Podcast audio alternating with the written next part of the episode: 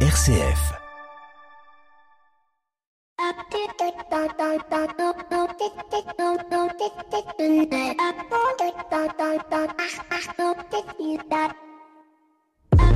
Bonjour à toutes et à tous. Il y a eu la drôle de guerre, il y a aujourd'hui la drôle de campagne présidentielle. Drôle drôle, allez-vous me dire Pas tant que ça, il n'y a qu'à regarder l'indigence des idées face à la maximisation des égaux. Certains ou certaines, devenus trop respectables du fait de l'extrémisme des autres, tentent de retrouver un lien avec un électorat en fuite. D'autres encore restent à regarder le match, perdu d'avance, mais ne quittent pas le terrain car leur ego, sous couvert de l'importance des idées, le leur interdit. Et enfin, les derniers qui regardent et jouent aux arbitres en s'enlisant dans leur campagne ou hésitant à partir. Ça, c'était il y a deux jours, mais aujourd'hui, la campagne des est à l'arrêt. Pour combien de temps Deux jours Trois jours Car dans la nuit du 24 février, la Russie s'invite dans le débat, proférant des menaces comme nous n'en avions pas entendu depuis plusieurs décennies, soulevant ainsi plusieurs questions. Tout d'abord, à quel niveau de langage avons-nous affaire? Celui de la guerre froide, où en fonction du ton et des propos et des on savait déjà à quoi s'en tenir? Où souvent quelques salves de missiles euh, permettaient à la diplomatie de reprendre le pas rapidement. Où sommes-nous dans celle de 1936 et des accords de Munich où l'Europe entière pensait que la diplomatie et les sanctions régleraient tout, ne voyant pas, ne voulant peut-être pas voir la folie d'un homme? Que cela soit dans un cas ou dans un autre, il est certain que le passé s'invite dans notre présent et dans notre élection présidentielle. Pour le moment, l'impact est mineur, mais je ne suis pas certain que cela va le rester. Les plus nationalistes et populistes vont s'en servir rapidement pour valider leur programme tout en se détachant du bout des lèvres, quand les autres s'offusqueront et se cacheront avec compassion derrière le droit international, la négociation et la diplomatie, alors est-il encore possible d'avoir une campagne sereine, juste, équitable, au risque que l'émotion, la peur, l'incertitude prennent dans les unes le pas sur la raison? Car au-delà de la guerre aux portes de l'Europe, d'autres enjeux vont faire jour, l'équilibre économique et énergétique et alimentaire. La France est-elle énergétiquement prête à se passer du gaz venant de l'Est Quid de la décarbonation de l'Europe Quid du pouvoir d'achat des ménages? Est-ce cela qui va booster l'innovation? Autant de questions qui me font dire, comme Valérie Giscard d'Estaing en 1975, la France n'a pas de pétrole, mais elle a des idées. Bienvenue dans l'écho des solutions. L'écho des solutions. Patrick Longchamp.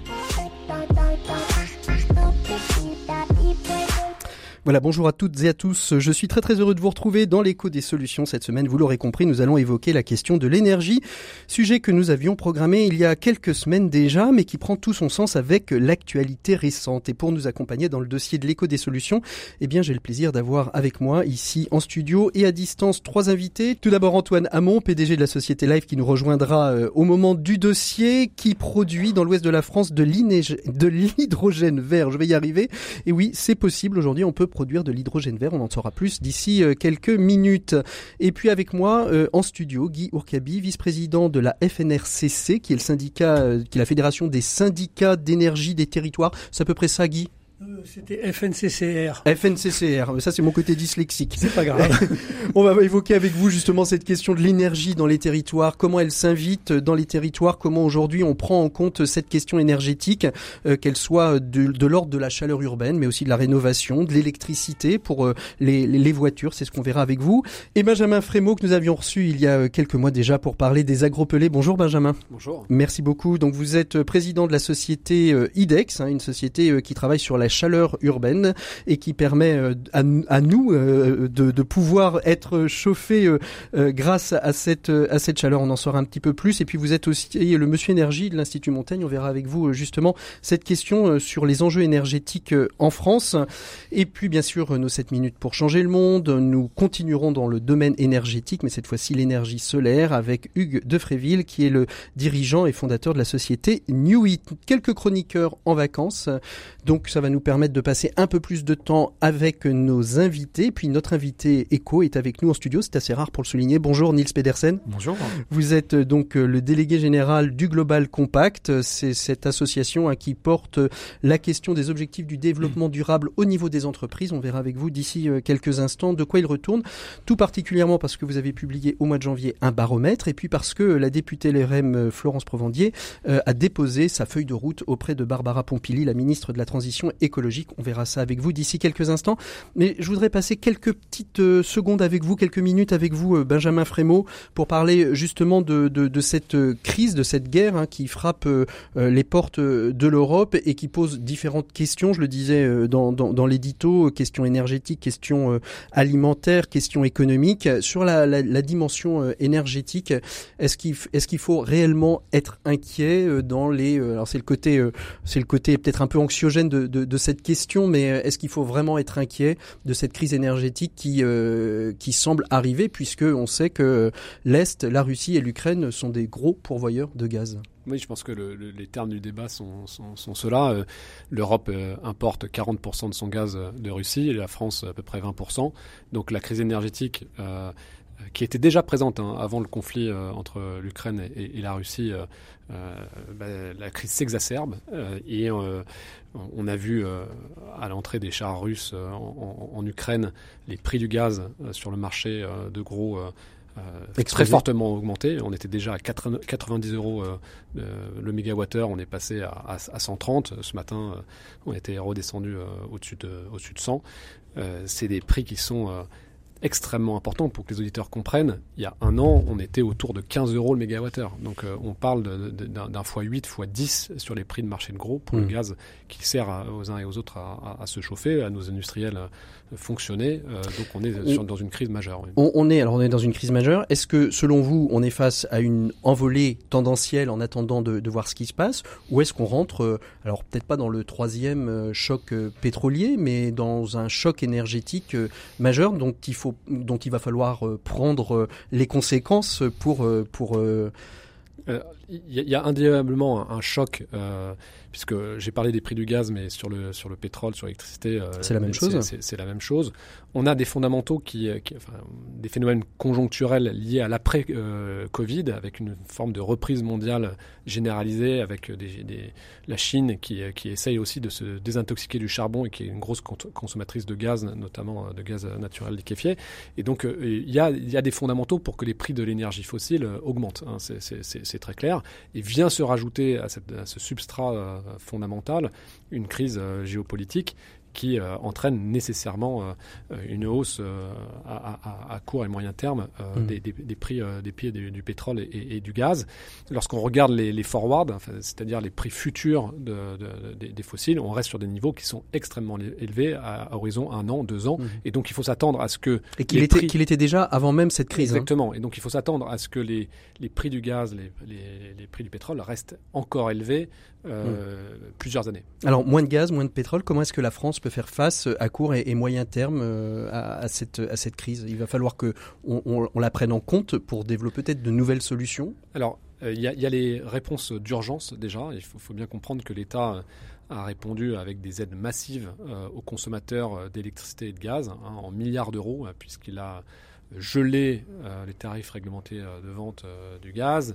Il a gelé les augmentations prévues d'électricité euh, d'EDF, pour les, pour les consommateurs d'EDF. Et donc on est sur, euh, on est sur une politique en, dizaines de milliards d'euros. Mmh. L'ordre de grandeur, c'est 15 euh, à 20 milliards d'euros qui ont été mis sur la table par, par, par l'État pour permettre aux consommateurs de passer l'hiver, entre guillemets. Mais on voit bien que ce, ce, type de mécanisme, ça va pas fonctionner. Il n'est pas très durable.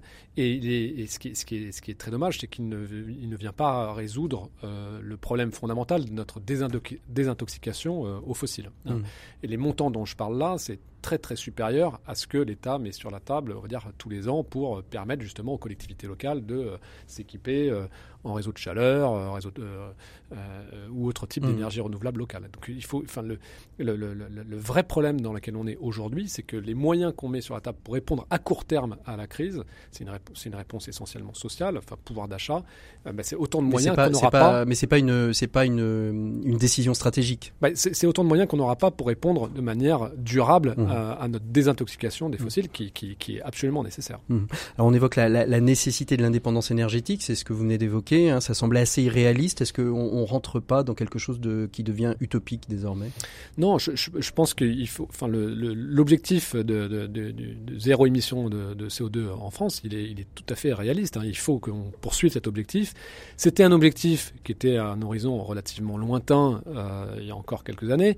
Euh, évidemment, avec la, crise actuelle, cet horizon, a vocation à se rapprocher. Donc il faut accélérer la décarbonation de nos territoires ça aura un effet évidemment sur nos émissions de CO2, c'était l'objectif premier, mais ça aura aussi un effet sur l'indépendance énergétique du mm. pays et qui devient, un, qui, qui, qui, redevient euh, un objectif prioritaire euh, mm. presque sur sur la lutte contre le changement climatique. On, le verra peut-être dans le dans le dossier de l'éco des solutions. Peut-être que tout ça c'est un accélérateur. On verra ça euh, avec avec tous nos invités.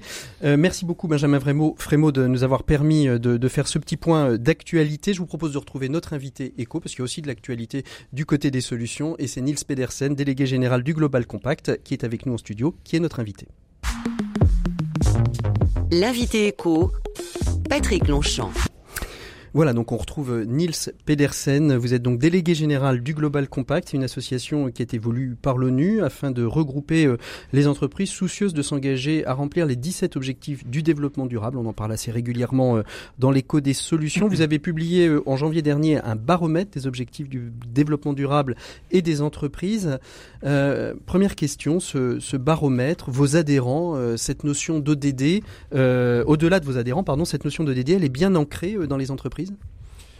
Alors, en fait, les ODD, vous avez parlé, mais le, pacte mondial, c'est d'abord 10 principes. Et ça qui est intéressant, c'est une articulation entre à la fois 10 principes qui concernent les droits de l'homme, les normes mm. internationales du travail, l'environnement et l'anticorruption, euh, qui est un socle, qui est un cadre de valeur, et les ODD qui sont un chemin, c'est-à-dire mm. euh, quel chemin veut-on atteindre en 2030 Ça, c'est les balises, c'est les panneaux, euh, les panneaux pour suivre le chemin. Et, et c'est intéressant parce que on le voit bien, l'entreprise qui cherche à se transformer, elle a aussi besoin de savoir dans quel cadre et qu'est-ce qui est possible et vers où on se dirige et mm. quel est l'horizon que collectivement nous voulons euh, atteindre. Donc oui, les entreprises, en tout cas les entreprises membres du Global Compact, euh, euh, s'emparent des ODD parce qu'elles ont bien compris que c'était un chemin et c'est aussi encore une fois une façon de, de, de dialoguer, c'est-à-dire à la fois en interne, mais aussi en externe avec ses parties prenantes, mais aussi avec ses salariés. On, on voit aujourd'hui sur la grande démission le, la, la, recherche de sens aussi des salariés, mais aussi des consommateurs. Et on voit bien que sur les sujets aujourd'hui tels que l'énergie, on a besoin de savoir vers où on se dirige. Mmh. Et donc c'est bien globalement et, collectivement et mondialement la nécessité de, s'embarquer euh, dans, je dirais presque une aventure commune, puisqu'aujourd'hui les défis qui sont devant nous euh, nécessitent des solutions. est-ce que, euh, est-ce que, est-ce que les, les, entreprises, dans leur globalité, connaissent, connaissent ces objectifs et, et, y adhèrent? Alors, y adhèrent très certainement, peut-être un peu comme Monsieur Jourdain, c'est-à-dire qu'elles en font sans le savoir. Alors, mais est-ce qu'elles sont connues? Est-ce qu'on sait qui sont, quels sont ces 17 objectifs et comment elles se les approprient? Je vous fais deux réponses. Les adhérents du Global Compact, oui, ce qui est plutôt rassurant. mieux. Évidemment, les entreprises qui ne sont pas adhérentes au Global Compact peuvent les connaître et on voit bien, et, vous posiez là tout à l'heure la question du rapport de Florence Provandier, c'est tout le paradoxe, c'est-à-dire que euh, finalement les entreprises sont acteurs et sont motrices dans les objectifs de développement durable et pour beaucoup sans le savoir, parce que pour beaucoup elles font de la RSE, de la responsabilité sociale d'entreprise ou du développement durable sans le savoir, mais voilà, c'est aussi une limite, mmh euh, mais parce que aussi c'est un principe de réalité et que bien souvent la mise en œuvre des ODD c'est aussi du bon sens. Euh, c'est pas simplement, souvent d'ailleurs, on pense que les objectifs de développement durable ce sont des cibles extrêmement compliquées alors ça peut l'être si on rentre évidemment dans, dans chacun des 169 objectifs, mais euh, de réduire ses émissions carbone en soi, c'est pas très compliqué, c'est plutôt une volonté. Et de se dire de réduire sa dépendance, sa dépendance au gaz, par exemple, au pétrole, c'est une question de volonté, c'est pas une mmh. question d'objectif ou de mmh. cible. Mmh. Alors justement, vous parliez de, de RSE, finalement, est-ce que les, les ODD, c'est un accomplissement euh, de, de, la RSE dans sa globalité? Certains appelleraient euh, ça la performance globale? Oui, ça donne du sens. C'est-à-dire, euh, on peut voir la RSE comme de la compliance, comme de la norme. C'est une façon de faire de la RSE, effectivement, mais c'est aussi une façon de donner de la chair, euh, du sens, de l'orientation et d'embarquer. Et donc, effectivement, ce, qui est intéressant, je trouve, souvent, on a du mal à faire de la politique en France parce qu'on considère que c'est réservé à la sphère euh, des hommes et des femmes politiques. La politique, c'est quoi? C'est juste la définition d'un horizon commun et d'un cadre de vie collectif. Et donc, l'entreprise, elle est contributrice de ce cadre mmh, de vie. Mmh. C'est un choix sur un territoire donné euh, de construire un méthaniseur, une usine, ou pas d'ailleurs. Euh, ou pas. Euh, et donc l'entreprise, elle fait ses choix tous les jours. Et donc les ODD, elle offre ce cadre, encore une fois, ce cadre de dialogue. Et ce qui est intéressant, c'est que on dialogue pas avec soi-même. Donc on dialogue avec la puissance publique, avec l'État, avec les collectivités locales. On dialogue avec euh, les organisations de la société civile, mhm. qui ont aussi évidemment des opinions parfois très tranchées. On dialogue aussi avec les citoyens qui sont des consommateurs. Et donc c'est un moment où on se met autour de, de, la table et on dit mais voilà, on sait où on va aller, mais on sait pas comment. Et donc comment on crée des solutions et comment on crée de l'innovation. Et d'ailleurs comment on crée aussi parfois des marchés. Est-ce que est-ce que cette cette notion des des, ODD euh, ne, peut, ne, peut pas, ne peut ne pas être perçu pour certains comme euh, un, allez, une, une voie supplémentaire parmi tous les dispositifs qui, qui existent déjà Alors si on croit s'acheter de la bonne volonté en mettant en œuvre les ODD parce qu'on a effectivement affiché deux ou trois ODD, ça ne veut rien dire. Et l'intervention de Benjamin est intéressante. Tout est lié. C'est-à-dire que euh, c'est pas la question de l'énergie prise de manière intrinsèque. Euh, dans les crises qui sont euh, actuellement devant nous, la crise de la Covid-19, la crise euh, du climat, la crise du climat si c'est pas une question énergétique, euh, la crise aussi de la biodiversité, c'est, et c'est lié évidemment. Donc on voit bien que les 17 ODD, ils sont interdépendants. Et Mhm. donc c'est pas un par rapport à l'autre. Après, on peut avoir des objectifs évidemment prioritaires dans, dans sa mise en œuvre. Et donc effectivement, croire que euh, simplement s'embarquer dans les ODD euh, qui sont une grammaire commune est suffisant, non, bien Mhm. sûr que non. Euh, c'est une invitation, encore une fois, à se projeter dans un futur commun. Mhm. Quels sont alors, Benjamin, vous voulez intervenir? Je pense que enfin, IDEX est une entreprise qui a au, au- au son cœur euh, stratégique euh, des objectifs RSE et euh, des objectifs euh, de développement durable. Je pense qu'aujourd'hui, c'est c'est, euh, pour une entreprise, euh, c'est indispensable euh, de rentrer dans ce cadre-là. euh, ne serait-ce que pour euh, continuer à attirer euh, les nouvelles générations qui sont hyper demandeuses. Donc c'est un, bon De- levier de marque employeur, c'est ce que vous voulez dire, Benjamin? C'est pas, pas un- seulement un levier, c'est indispensable. C'est-à-dire que indispensable. si vous ne, n'odez pas du sens à ce que vous faites et que vous n'inscrivez pas votre démarche dans, dans les objectifs de développement durable, demain votre entreprise est morte Mhm. parce que vous n'aurez pas euh, les, talents qui, qui, viendront contribuer à, votre, à, votre, à votre effort. Et, je pense que l'initiative du Global Compact est très importante, très intéressante pour les entreprises, y compris comme euh, des entreprises comme IDEX qui sont très motrices sur, sur la RSE, parce que ça donne cette grammaire euh, et ça donne ce cadre dont on a besoin pour, euh, pour avancer. Il y, y a peu hein, d'entreprises qui se euh, qui se réfèrent directement euh, aux, aux 17 objectifs du, du développement durable. J'ai envie de dire dans leur rapport RSE, la, seule que j'ai vue, mais il y en a peut-être d'autres. hein, vous me détromperez, euh, Nils, si vous en connaissez d'autres. euh, euh, c'est le grand qui très clairement a construit toute sa politique RSE autour des 17 objectifs du développement durable. Mais il y en a peut-être d'autres. hein. Alors moi j'ai un prisme déformant parce que je Bah vois oui. des membres du Global Compact qui ça. tous communiquent sur les objectifs de, de développement durable. Donc les 1500 entreprises, donc c'est-à-dire à la fois l'ensemble du CAC 40, du SBF 120, les ETI et les PME communiquent au travers, dans, dans leur reporting j'entends, euh, Mhm. sur, sur les objectifs de développement durable. La question c'est effectivement comment l'entreprise peut cocher les 17 objectifs de développement durable et par définition c'est compliqué. Et c'est ça qui est intéressant, c'est que évidemment, euh, parce que j'entends souvent la critique de l'ODD picking, l'ODD washing, euh, ok très bien. Euh, Il y a un moment c'est aussi comment on commence et euh, comment on structure sa, démarche. On peut pas du jour au lendemain. Et la question énergétique, on, en parlait euh, hors antenne tout à l'heure, elle est une question complexe parce que on voit bien qu'elle nécessite du temps, de l'acculturation, des, des démarches réglementaires et législatives. Et donc les ODD, c'est aussi s'embarquer dans un chemin. Dernière question, Nils Pedersen. Quels sont pour vous les enjeux sur les cinq prochaines années? On l'a vu, euh, Laurence Provandi a remis un rapport à Barbara Pompili, euh, qui est la ministre de la Transition énergétique. En gros, c'est le, le, guide, le guide universel. Il a été présenté comme ça euh, pour l'application des EDD. Bah, ce, que, ce que rappelle Florence Provendier, c'est que la France a une feuille de route, euh, que en fait très peu la connaissent. Euh, quand je dis très peu, au-delà des Oui, entreprises, hein, euh, et l'État c'est peu connu. L'État français a parfois aussi du mal, et si on regarde juste le niveau parlementaire, ont du mal parfois à simplement évoquer les mots des ODD, alors qu'en fait la réalité c'est qu'ils sont bien présents euh, dans, dans leur esprit. Et donc à un moment, c'est aussi un changement de, de, de mindset, d'état d'esprit, Mhm. c'est-à-dire à un moment, voilà, il nous reste 8 ans pour agir très concrètement, pour transformer notre société. Et euh, il faut pas se mentir, on se transforme pourquoi? C'est juste pour survivre en fait. Hein. Mhm. La question du, du climat, à 3 degrés, ça paraît euh, pas grand-chose. C'est pour qu'il y ait encore une humanité euh, dans juste y ait une dizaines d'années. Et, et qu'on puisse juste vivre de manière décente. Hein, c'est, c'est pas autre chose. Si on veut vous rejoindre très rapidement, Sur le site internet, sur le site Global internet, Compact, les c'est entreprises- ouvert, ouvert à tous, à toutes les entreprises de plus de 10 salariés peuvent nous rejoindre. Les associations, non. Les associations peuvent, euh, et elles peuvent. C'est moins, C'est euh, moins prégnant moins pour notre, elles, mais- notre credo, mais elles peuvent dès lors qu'elles sont dans une démarche de responsabilité de société, de- d'or- des organisations.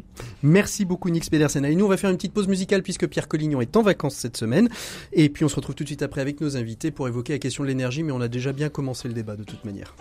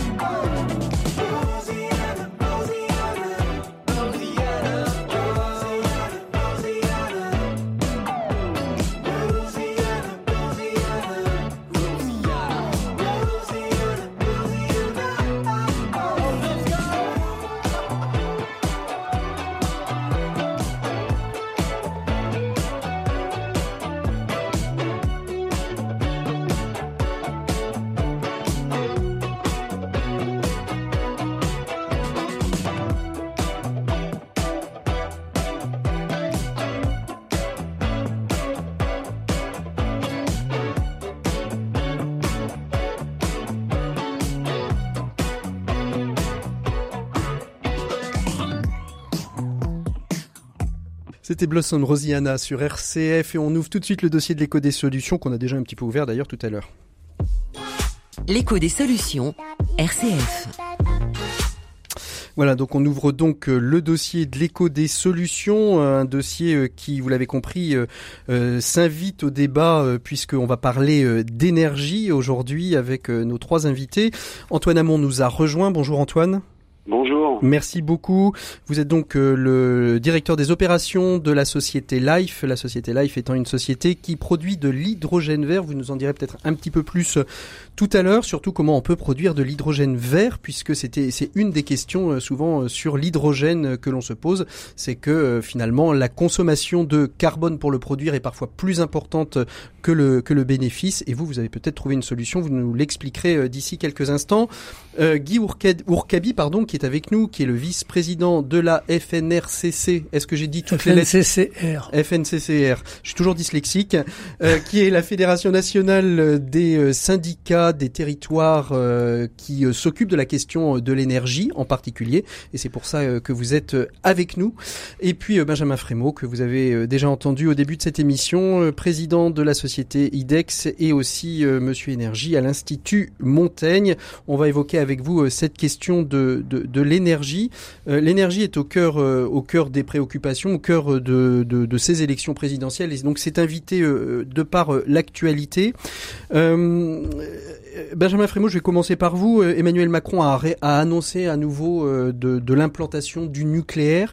Finalement, euh, c'est peut-être euh, un bout de réponse euh, à cette crise énergétique euh, qui arrive? Ah oui, euh, Emmanuel Macron se rend compte que, euh, effectivement, pour décarboner le mix euh, français, euh, on a besoin d'électricité et d'électricité euh, renouvelable euh, euh, ou euh, nucléaire, deux types d'électricité qui n'émettent pas de carbone. Il Mhm. s'avère que notre parc nucléaire est, est- est vieillissant. Il a été créé dans les, dans les, dans les, dans les années 80, donc il a 40 ans, c'est l'âge nominal euh, de, de, de, de, de notre de, de, de construction. Et donc, euh, et donc euh, de toute façon, il va falloir remplacer euh, ou fermer un certain nombre de centrales dans les, dans les années qui viennent. Quand on voit le temps que prend la construction euh, d'un réacteur, euh, Mm. je rappelle que Flamanville 3, le dernier EPR en construction sur le sol français, euh, a été lancé en 2006. Euh, ça donne un peu les échelles de temps qu'il faut pour lancer un programme comme celui-là. Mm. Donc, ce qui est un peu étonnant en fait dans la, démarche, et si on va avoir un, un œil un peu critique sur, le quinquennat, c'est que euh, le- Emmanuel Macron, candidat en 2017, s'était mis euh, dans la continuité de François Hollande hein, sur ces sujets énergétiques, euh, euh, en, approuvant euh, la fermeture de Fessenheim, euh, en expliquant qu'il fallait redescendre à 50% du mix. Et puis, euh, il s'est euh, frotté aux réalités, hein, au, au réel. Et en fin de quinquennat, euh, bah, il y a un peu un revirement euh, euh, avec la conviction qu'il faut relancer euh, massivement euh, la construction de, de centrales. on- on a, on a le sentiment aussi que ce, que ce revirement est lié aussi à la, à la- au changement de la présidence euh, de, de, de l'Europe, euh, puisque la présidente de l'Europe euh, a, a tout de suite euh, mis en place un Green Deal qui était euh, certainement dans les, dans les tuyaux, dans les cartons, mais elle en a fait vraiment euh, un objet de sa, de sa mandature et de sa présidence. Oui, enfin, le- le- la, la ré- enfin je, je pense que euh, au-delà de ça, au-delà de ça, euh, euh, Emmanuel Macron et le gouvernement français se rendent compte que nos solutions sont pas, euh, euh, sont, sont- Sont pas le, champ des solutions. pas- non, mais ouais. le champ des solutions n'est pas extraordinaire. C'est-à-dire que il va falloir sans doute pousser des feux très forts sur toutes les solutions renouvelables, que ce soit électrique ou biomasse. On en parle trop peu euh, dans, dans notre pays. Et, euh, et, et- et pousser en même temps les feux sur la reconstruction d'un- parc nucléaire décarboné. Et donc, euh, les, les- les difficultés sont telles dans tous ces champs que ce soit de, euh, on peut prendre l'exemple de l'éolien ou l'éolien offshore. On voit que c'est très long, très compliqué de faire émerger euh, des projets euh, dans, ce domaine-là en France, que ce soit dans la biomasse, que ce soit dans le nucléaire. Tout ça est très long, prend du temps, et donc avancer sur tous ces, ces faits en même temps, c'est de, c'est devenu d'une certaine manière la réponse d'un gouvernement qui s'est frotté aux réalités pendant cinq ans. Et Guy Ourkabi, vous, avec votre regard de, pré- de vice-président de fédération, vous avez la même analyse que, que Benjamin Frémaux? Oui, j'ai la même analyse que lui. C'est vrai que notre parc euh, nucléaire euh, a vieilli, que aujourd'hui on le voit, il y a une dizaine de, de réacteurs qui sont euh, à l'arrêt. Et du coup, il a fallu remettre en marche des centrales à charbon et des centrales à gaz. Avec les problématiques qu'on connaît. C'est paradoxal, ça. C'est euh, paradoxal. On reproduit du, du CO2 dans- qu'on balance dans la nature à plein poumon. C'est pas bon. Mhm. Et d'autant plus que euh, le charbon a, a vu son prix exploser du fait du coût des transports à travers la, la terre. Ça arrive de loin. ça émet beaucoup de, de carbone pour euh, arriver jusque là. Ensuite, ça, ça en reproduit en brûlant. Et puis le gaz, pareil. Le gaz euh, a été remis en marche. Les centrales sont en train de tourner. Donc on est dans une situation bientôt- il y aura peut-être- assez il y caricaturale aura peut-être de ce qu'il de faut pas euh, faire. Il y aura bientôt peut-être plus de gaz. Donc, euh, Antoine Hamon, finalement, euh, vous, vous êtes un peu le presque vous arrivez en sauveur avec votre hydrogène là. En tout cas, en tout cas, ce qui est sûr, c'est que euh, et je suis d'accord avec euh, avec les gens autour de la table. C'est le c'est un mix qu'il va falloir pour pour résoudre notre problème. Et aujourd'hui, il n'y a pas une seule solution qui va résoudre l'ensemble des problèmes. Si Mm. on si on voit le problème énergétique globalement, il faut réduire réduire tout d'abord nos, nos nos consommations d'énergie. Mais il reste néanmoins que 70 à 80 de l'énergie qu'on utilise, c'est pas de l'électricité. Donc c'est nous ce qu'on ce qu'on ce qu'on propose euh, en, produisant de l'hydrogène vert, c'est euh, justement plutôt c'est de remplacer les énergies euh, fossiles. Et donc, euh, comme vous le disiez tout à l'heure en introduction, euh, aujourd'hui euh, il y a beaucoup d'hydrogène qui il y a un marché, hein, y a, il y a des usages de l'hydrogène, sauf que l'hydrogène tel qu'il est produit aujourd'hui, il est produit à partir euh, d'énergie fossile, donc de, de gaz naturel euh, essentiellement, et il émet énormément de CO2. Et donc l'enjeu, et, et c'est ce qu'on ce qu'on a développé euh, chez Life, euh, c'est de vraiment développer des unités de production d'hydrogène à partir d'énergies renouvelables pour pouvoir euh, remplacer les énergies fossiles par une énergie euh, qui, qui n'aurait pas, euh, un vecteur énergétique qui n'aurait pas émis de CO2 d'un bout à l'autre Mm. de sa chaîne. Benjamin Frémaux, est-ce que euh, on l'a évoqué un tout petit peu tout à l'heure, mais est-ce que les crises qui arrivent, on, on l'a vu euh, sur le domaine euh, de la santé finalement, on, est- ou, ou- ou la pandémie qu'on vient de traverser, souvent quand on, on- on est face à une crise, euh, c'est un accélérateur d'innovation. Vous avez le sentiment que sur la question énergétique, on va peut-être accélérer parce que on, on va pas finalement avoir le choix, on va se retrouver face au mur, même si on aurait pu l'anticiper. Hein. Alors vraisemblablement, il va y avoir une accélération euh, euh, de, notre effort de, décarbonation. Hein. Comment se, se, passer euh, de, gaz, de pétrole, de, fuel ou de charbon. Donc ça, c'est clair, ça va arriver. Le, problème, c'est un problème de cinétique, c'est un problème de constante de temps. C'est-à-dire qu'il faut bien comprendre que ces projets, ça se prépare, euh, ça, s'étudie, ça se construit, ça se finance, et tout ça est très long et très compliqué. Et, on risque d'avoir un, petit problème de constante de temps avec une crise qui est là, qui est à nos portes, hein, qu'on, va subir. Euh, des réponses court terme qui sont extrêmement coûteuses, comme, comme, comme je l'ai expliqué, et puis des solutions de, plutôt moyen terme euh, qu'il faut absolument engager, avec toujours, malheureusement, du côté de la puissance publique, le, la, la, croyance que le problème va se résoudre de lui-même. Mmh. Et je pense qu'il faut faire très attention à ça. C'est-à-dire qu'aujourd'hui, il y a énormément de solutions euh, renouvelables, euh, biomasse, biogaz, qui euh, hydrogène, qui existent et qui deviennent compétitives au, mmh. prix des, au prix des énergies fossiles du, du, jour. Mais on peut avoir euh, la tentation du côté des collectivités euh, ou d'autres donneurs d'ordre que euh, bah, le gaz va redevenir compétitif un jour et donc attendons, ne changeons rien, etc. Et je mm. pense que c'est ça un peu le risque avec les, les, problèmes de consommation. Alors Guy Orkabi, dites-nous tout. Vous êtes, vous êtes d'accord avec ce que, ce que dit Benjamin? Vous voyez plutôt des, des, territoires qui ont tendance à dire oh, bah, ça va redevenir compétitif, on, on, on attend, ou plutôt des, des, territoires qui sont agiles et qui, qui foncent vers de nouvelles formes d'énergie d'énergie renouvelable, biomasse, solaire, euh, euh, hydrogène et, j'en passe. Aujourd'hui, on voit plutôt euh, tous nos syndicats d'énergie notamment et toutes nos collectivités concédantes à travers le territoire qui sont réunis au sein de la, de FNCCR, au contraire se liguer pour arriver à produire localement on, s'amuse à dire chez nous que c'est le potager euh, du mix euh, énergétique, euh, local. Le circuit court de l'énergie, c'est ça Un circuit court de l'énergie, oui, avec euh, derrière toutes les possibilités qui sont utilisées.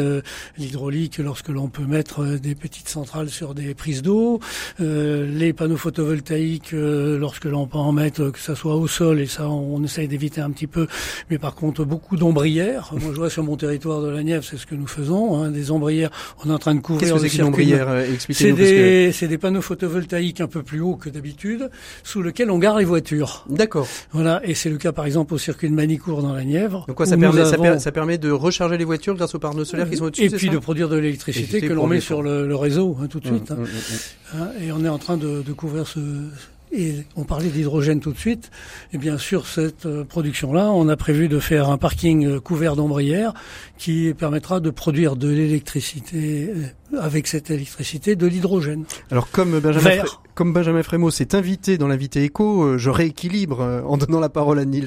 Non mais juste un point, c'est qu'on voit bien que nos ressources sont limitées, donc on la question du choix. Euh, les terres arables, elles sont pas extensibles. Donc à un moment, est-ce que c'est pour produire l'électricité Est-ce que c'est pour produire de la ressource alimentaire? Et si la ressource alimentaire alimente les biomasses, ça marche pas non plus. Donc on revient sur la question des ODD et on voit bien que finalement tout est lié et que c'est une question de choix et une question de temporalité. Donc c'est juste une alerte, c'est que finalement parfois les bonnes solutions de court terme ne sont pas les bonnes solutions de long terme. C'est pour ça que j'ai pris la précaution de euh. dire tout à l'heure qu'on évitait d'être euh, au sol. Oh. On va plutôt sur des ombrières. Oh, oh, Benjamin, Antoine, vous intervenez quand vous voulez, hein, parce qu'on ne vous voit pas donc euh, bien évidemment, vous, mais ne, ne jouez pas au timide, intervenez quand vous voulez. Hein. Benjamin, vous vouliez répondre. Non, la, difficulté, c'est la difficulté, c'est qu'on chaque chaque énergie euh, de substitution aux fossiles euh, a ses avantages et ses inconvénients. Alors, dans les inconvénients, il y a souvent le coût, hein, parce que tout ça coûte cher, enfin en tout cas plus cher qu'un gaz qui est à 15 euros du mégawattheure, ça c'est ça c'est ça c'est clair. Et, et, puis vous pouvez avoir des problèmes d'acceptabilité, des problèmes d'emprise, etc., etc. Le, le, le euh, sur, la, sur, la, sur la biomasse, euh, il y a énormément de travail qui est fait euh, par les agriculteurs en méthanisation pour créer du biogaz, par exemple, à partir de déchets agricoles. et c'est d'ailleurs ces déchets agricoles ou ces déchets de bois, ces, ces, restes de résidus de coupe, par exemple, mmh. qui sont aujourd'hui le plus utilisés dans des chaudières biomasse qui servent à alimenter des réseaux de chaleur ou des, chaufferies, des chaufferies locales. Donc, mmh. je pense qu'on peut gérer ces sujets de, de, de conflit d'usage, agriculture pour l'alimentation, euh, énergie, de manière intelligente. C'est d'ailleurs ce qui est fait en France, de manière beaucoup plus tempérée que dans d'autres euh, euh, pays, en Allemagne, où ils sont beaucoup plus actifs sur, sur l'agriculture énergétique que, que, nous le sommes. Antoine, vous vouliez, vous vouliez réagir, je vous laisse, je vous laisse la parole. La, la temporalité et le côté territorial. Mmh. c'est aussi l'intérêt euh, des solutions hydrogène, c'est qu'elles sont disponibles aujourd'hui. Et donc, on a besoin de, développer un certain nombre de, choses, mais les technologies sont disponibles. Et on peut développer sur un territoire, d'où aussi l'intérêt de, revenir à l'échelle territoriale. On peut développer sur un territoire un écosystème qui se développe en quelques années. Je prends l'exemple de ce qu'on a fait en Vendée. Euh, on a mis, euh, on a, on a posé la première pierre euh, de notre usine en 2019. Euh, en, en 2020, pardon, en 2021, on a démarré l'usine, la station hydrogène, les bus, et, et finalement l'ensemble de l'écosystème peut éclore finalement en deux ans entre la, la première fois où on s'est serré la main avec le syndicat d'énergie euh, local et l'année le, la, où on a inauguré finalement la station et l'usine. Et, et, on a fait ça en deux ans. C'est voilà, ce, ce que vous, c'est ce que, ouais, c'est ce que vous soulignez, c'est que, c'est que euh, la, la, question de l'hydrogène, d'abord, on a, on a tous les éléments et ça peut démarrer assez rapidement. Il n'y a pas besoin, comme pour le nucléaire, par exemple, de, de dizaines ou quinzaines d'années pour construire, euh, construire des, des bâtiments et une usine. C'est ça. Et, et, dans tous les cas, c'est intéressant de se poser les bonnes questions. Je suis d'accord avec vous. Mais, mais euh, il faut aussi agir et, et, et, rapidement par rapport aux, aux, enjeux. On vous le disait tout à l'heure. Euh, il nous reste, on a, on a à peine une dizaine d'années pour vraiment euh, inverser la tendance. Et, euh, et, donc, il faut agir tout de suite. Et, et si ça nécessite d'engager des investissements dans plusieurs technologies en parallèle qui, qui toutes ont finalement des, des avantages en termes de, de réduction des, des gaz à effet de serre, faut vraiment, il faut vraiment mmh. lancer les choses. Guillaume Cléby, vous vouliez réagir oui, parce que vous, la question des filières, pour vous, c'est c'est vraiment le, le, le cœur, le cœur de, de, de, votre travail, que tout travail, cet écosystème fonctionne. Oui. Exactement. Euh, mon voisin de gauche parlait tout à l'heure de la biomasse. Euh, tous nos syndicats d'énergie sont créés des SEM des sociétés d'économie mixte et à partir de là euh, produisent de l'énergie sur place. Mmh. Alors ça peut être le bois, par exemple. Sur mon territoire, on est à la 23e euh, chaufferie bois. Euh, bois et réseau de chaleur que l'on a mis en place dans les collectivités du département. Mais sur l'hydrogène, euh, il y a quelque chose de très important. On a un exemple qui s'est fait à La Réunion donc sur un, un, cirque qui est isolé complètement à Mafat. À Mafat. Oui, Mafat. Bien connu des randonneurs. N'est-ce pas, avec la, la, la, diagonale des fous. C'est ça. Pas? Et euh, on produit là-bas de l'électricité parce qu'on peut pas accéder autrement qu'en hélicoptère ou à pied dans ce cirque et en plus il est en plein milieu du parc national. Donc euh, pas de possibilité de tirer des grands réseaux avec des, des poteaux électriques. Et donc on a euh, une production euh, photovoltaïque sur le toit des petites maisons à droite à gauche. Et aux périodes où on n'a pas besoin d'utiliser cette électricité eh bien il a été créé euh, une production d'hydrogène. Mmh. Et lorsque il y a des, des, périodes plus difficiles avec des ensoleillements qui varient eh bien on, on utilise euh, cette électricité pour produire cet hydrogène et ensuite euh, l'hydrogène est réutilisé pour produire de l'électricité. Alors c'est la grosse difficulté, hein, et je pense que tout le monde autour de la table sera d'accord sur la question de, de l'électricité. En tout cas, c'est le stockage de l'énergie, c'est-à-dire qu'aujourd'hui on n'a rien euh, réellement de. Alors il y a, y a, certainement de la, de la R&D sur ces questions-là, mais qui permettent de dire je produis de l'électricité solaire, je la stocke pour pouvoir euh, pour pouvoir la redistribuer. On peut faire.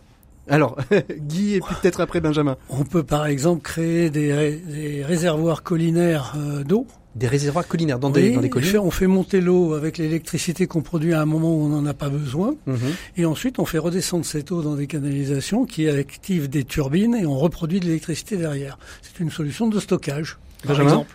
Le, le stockage, euh, il, il, pose deux questions. Hein. C'est euh, aujourd'hui le, le coût Hein, euh, et effectivement, c'est plus efficace aujourd'hui d'interconnecter les, différentes, euh, les différents pays, les différentes plates électriques et puis se fournir lorsque c'est nécessaire, même quand c'est à des prix très élevés comme c'est le cas aujourd'hui, plutôt que de devoir stocker puis déstocker l'électricité. Lorsqu'on a un, un, réseau qui est aussi dense en Europe et notamment en France que, que celui qu'on a, le stockage n'est pas forcément mmh. très compétitif.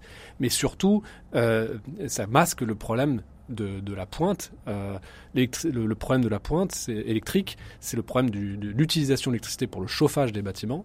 Euh, Lorsqu'on utilise l'électricité pour chauffer les bâtiments, ben, en hiver, on a besoin de très grandes capacités. Ces très grandes capacités, ça nécessite de dimensionner notre parc de production de manière très importante, et c'est ce qui explique aussi nos difficultés à répondre à la demande aujourd'hui. hein.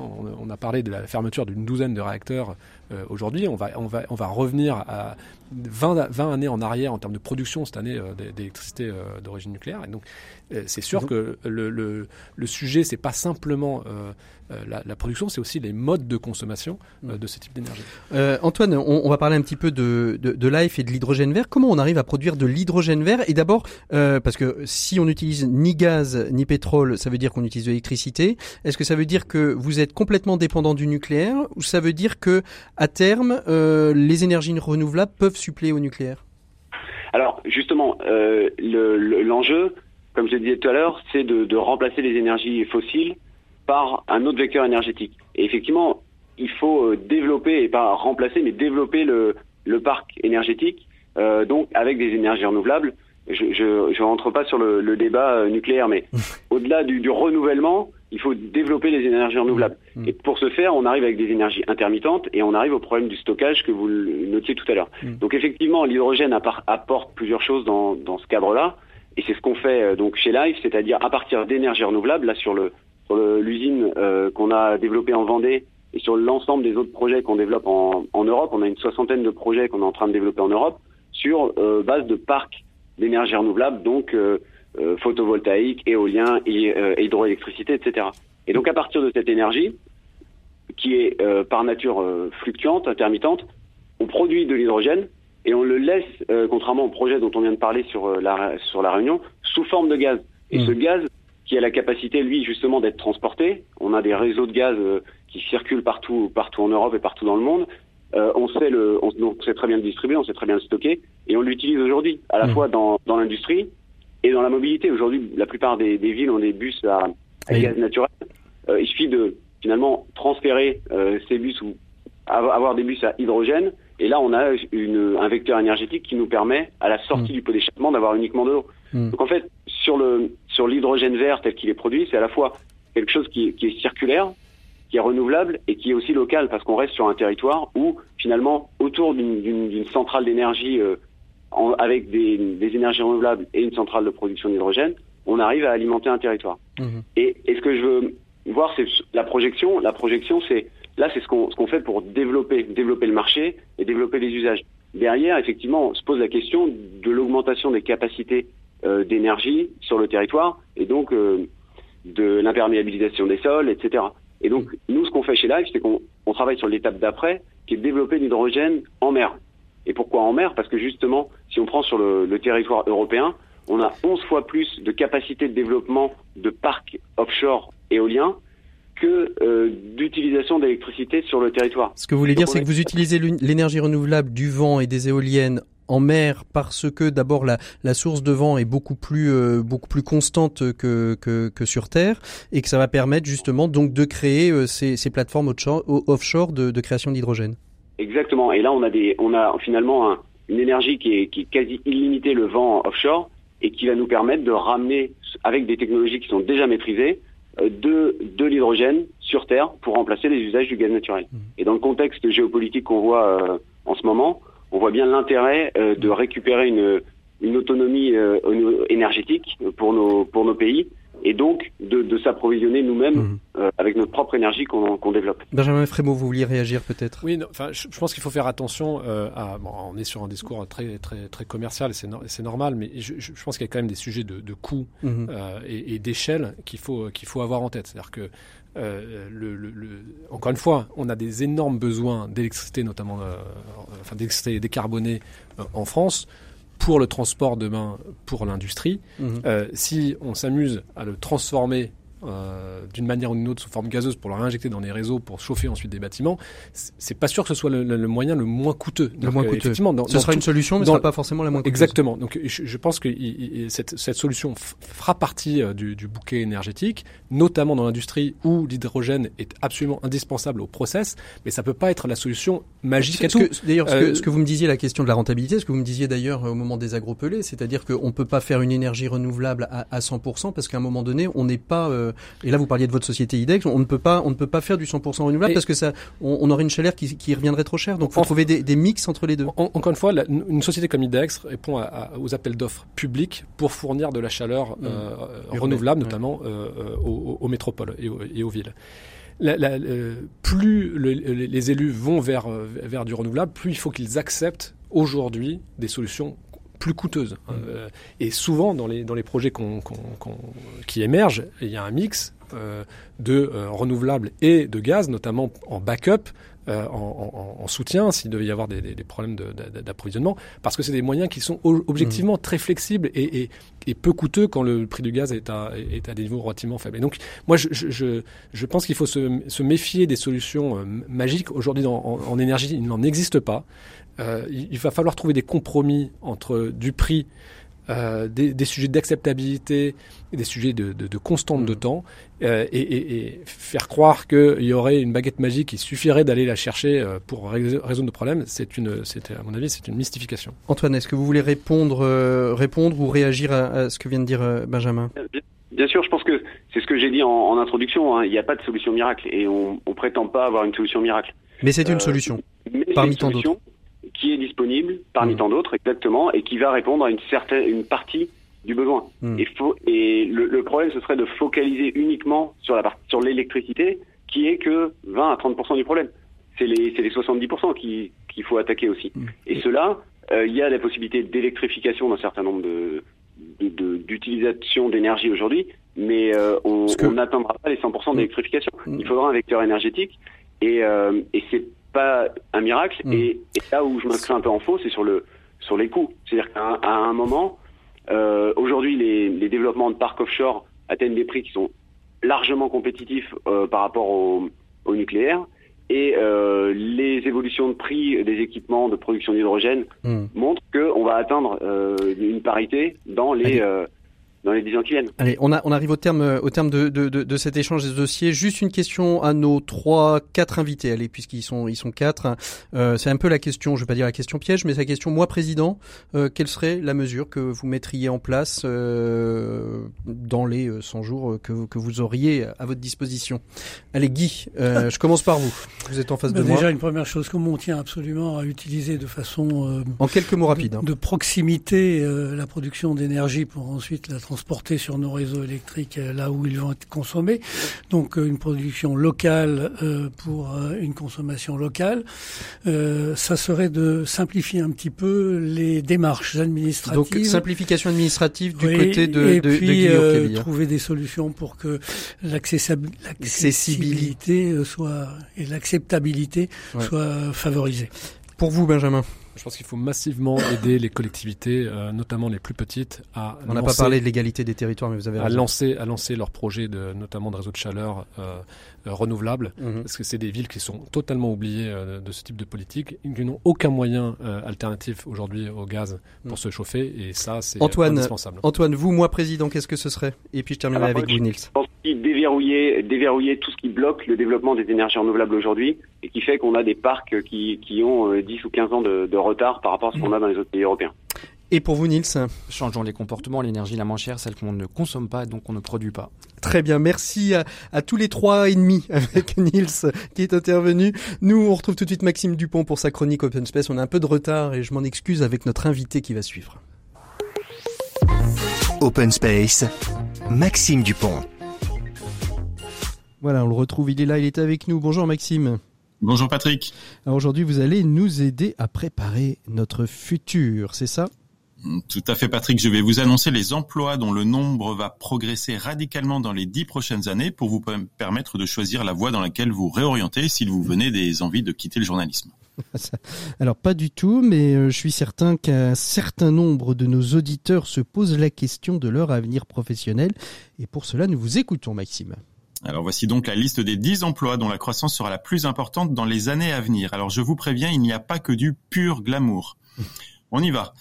Numéro 1, technicien en éolienne. Numéro 2, infirmier. Numéro 3, installateur de panneaux solaires. Stati- statisticien.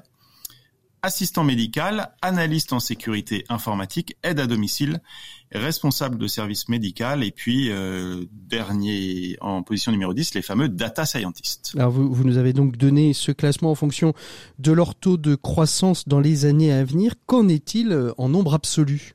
Eh bien, en nombre absolu, vous le savez, vous vous en doutez, je suis sûr, ce sont les aides à domicile et les aides médicaux qui vont venir s'occuper de toute la génération qui arrive à la retraite, qui vont représenter le plus grand nombre de créations d'emplois. Alors, euh, qu'est-ce qu'on peut retenir, euh, Maxime, de cette évolution?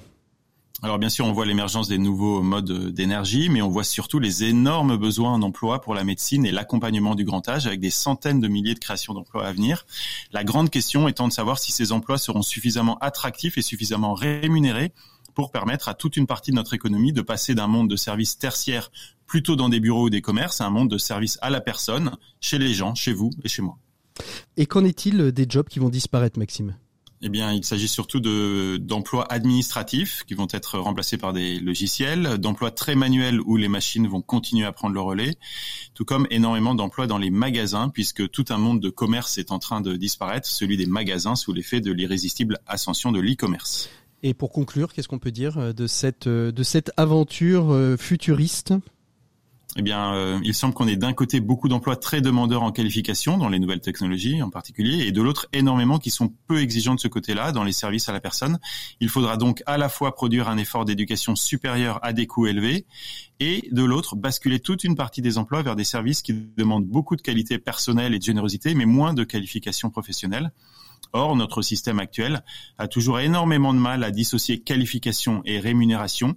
Ce que cette évolution des emplois dessine donc en filigrane, c'est sans doute, hélas, un accroissement des inégalités, un nouvel accroissement des inégalités. Eh oui, c'est terrible, c'est terrible tout ça. On parlait de, panneaux solaires, bah, c'est justement euh, l'objectif de nos 7 minutes pour changer le monde, puisqu'on va aller partir découvrir une entreprise qui s'appelle New Hit et non pas le nouvel hit hein, du top 50, Maxime, vous l'avez bien compris, mais New Hit, H-E-A-T, les nouvelles formes de chaleur et comment aujourd'hui une entreprise, une TPE, une PME, une ETI peut permettre de se chauffer, de fournir en électricité et en énergie ce dont elle a besoin. C'est ce qu'on va voir avec New Hit. D'ici quelques instants, merci Maxime.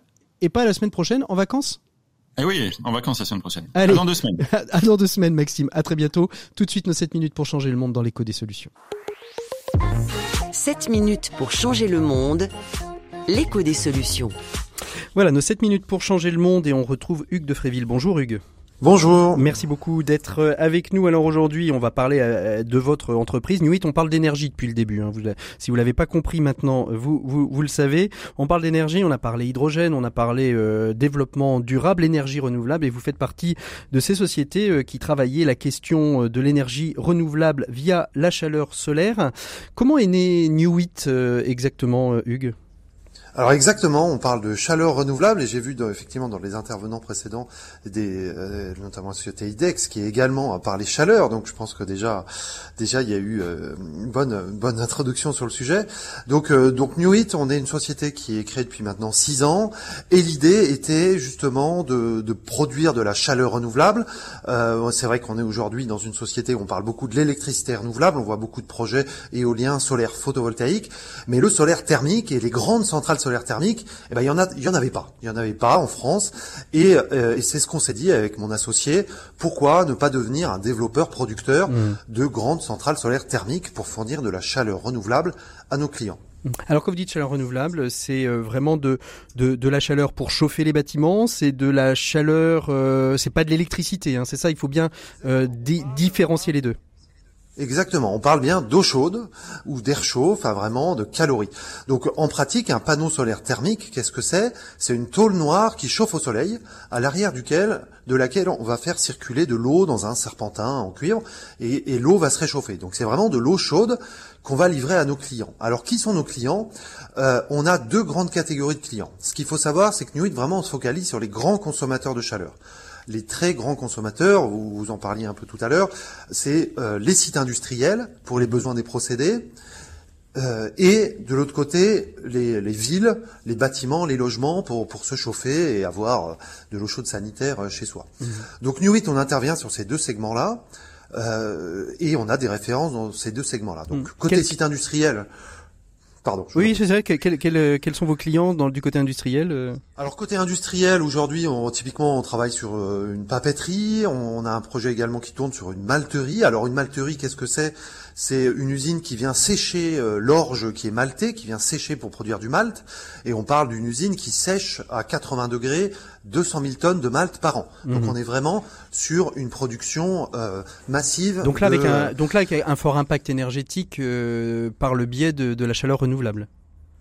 Parce que c'est-à-dire que s'il n'y avait pas de chaleur renouvelable, ils auraient été obligés d'utiliser du, Alors, du gaz ou d'autres technologies. Des énergies fossiles. Mm. Aujourd'hui, la chaleur en France, c'est à 80% des énergies fossiles.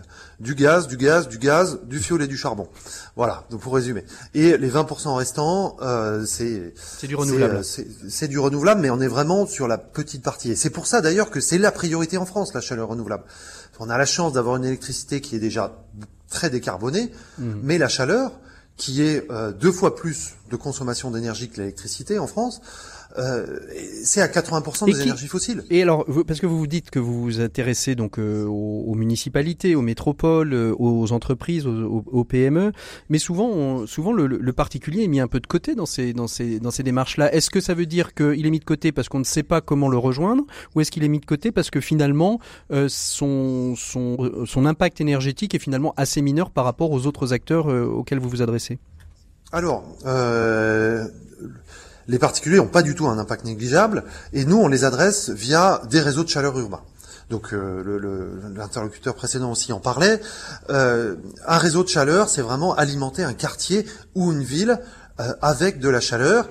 Et c'est pour nous, notre vision chez Nuit, c'est que c'est via ces réseaux de chaleur-là qu'on peut décarboner cette chaleur, qu'on peut faire des moyens de production renouvelables compétitifs. L'idée, c'est qu'on va faire des moyens de grande dimension, donc des moyens, on va dire, centralisés, qui vont pouvoir être compétitifs justement de par leur taille, et donc alimenter tout un quartier, toute une ville euh, en chaleur renouvelable. Mhm. Et c'est ça l'alternative, plutôt qu'avoir chez soi un chauffe-eau électrique, une chaudière gaz ou une chaudière au fioul. Mhm. Et donc là, on parle bien des particuliers. Mhm. Donc nous, Nuit, on, on va pas directement fournir nos solutions, échanger, prospecter euh, du particulier, avec, euh, mais vous allez vous allez des- avoir des grands donneurs d'ordre finalement qui vont euh, après Exactement. répartir euh, euh, cette chaleur sur un certain nombre de particuliers.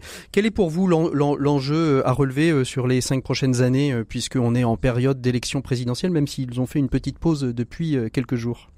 Exactement. Mais- Donc clairement, c'est euh, accélérer ce développement de la chaleur renouvelable, c'est développer des réseaux de chaleur euh, et c'est apporter un soutien accru. Parce qu'aujourd'hui, l'électricité renouvelable, c'est 7, millions, 7 milliards d'euros d'aide publique par an. La chaleur renouvelable, euh, on a très peu de soutien. On en a 20 fois moins. Mm. On est à, 3, à moins de 300 millions d'euros par an, par Mm. exemple, sur le fonds chaleur, qui est le principal Ah, le outil qui nous permet d'être compétitif, euh, qui nous qui subventionne, qui vient aider nos projets. Euh, et, et on voit que alors que l'enjeu est beaucoup plus important en termes de Mm. décarbonation. Donc là, il faut revoir la politique énergétique française. Et aujourd'hui, dans les, dans les panels de solutions de chaleur renouvelable, la chaleur solaire aujourd'hui, on, on est en train de prouver qu'elle a une place qui peut être importante. Mm. Euh, vraiment, la chaleur solaire, c'est une, c'est une production de chaleur sans émission de particules, sans combustion, euh, qui est complètement Merci. sous-exploitée. Merci, merci beaucoup euh, Hugues d'avoir été notre invité de ces 7 minutes pour changer le monde. On a bien compris que la chaleur solaire était un petit peu le parent pauvre hein, de ces énergies renouvelables, Euh, mais mais en, en vous entendant, je suis sûr que les choses vont bouger. Et vous avez un syndicat Enerplan qui fait beaucoup de travail là-dessus. Il le fait bien d'ailleurs, je le souligne pour les connaître un petit peu. Merci beaucoup à tous d'avoir été les invités de l'écho des solutions. Nous, on se retrouve la semaine prochaine. La semaine prochaine, autre sujet, autre enjeu pour les présidentielles, c'est les villes, les petites villes de demain, les villages. Comment peuvent-ils être des leviers pour la relance? C'est ce qu'on va voir avec euh, tous nos invités la semaine prochaine. J'espère que vous vous portez bien. En tout cas, écoutez en podcast ces émissions. Vous pouvez les réécouter et les retrouver sur l'ensemble des plateformes. On se retrouve la semaine prochaine. À bientôt. Au revoir.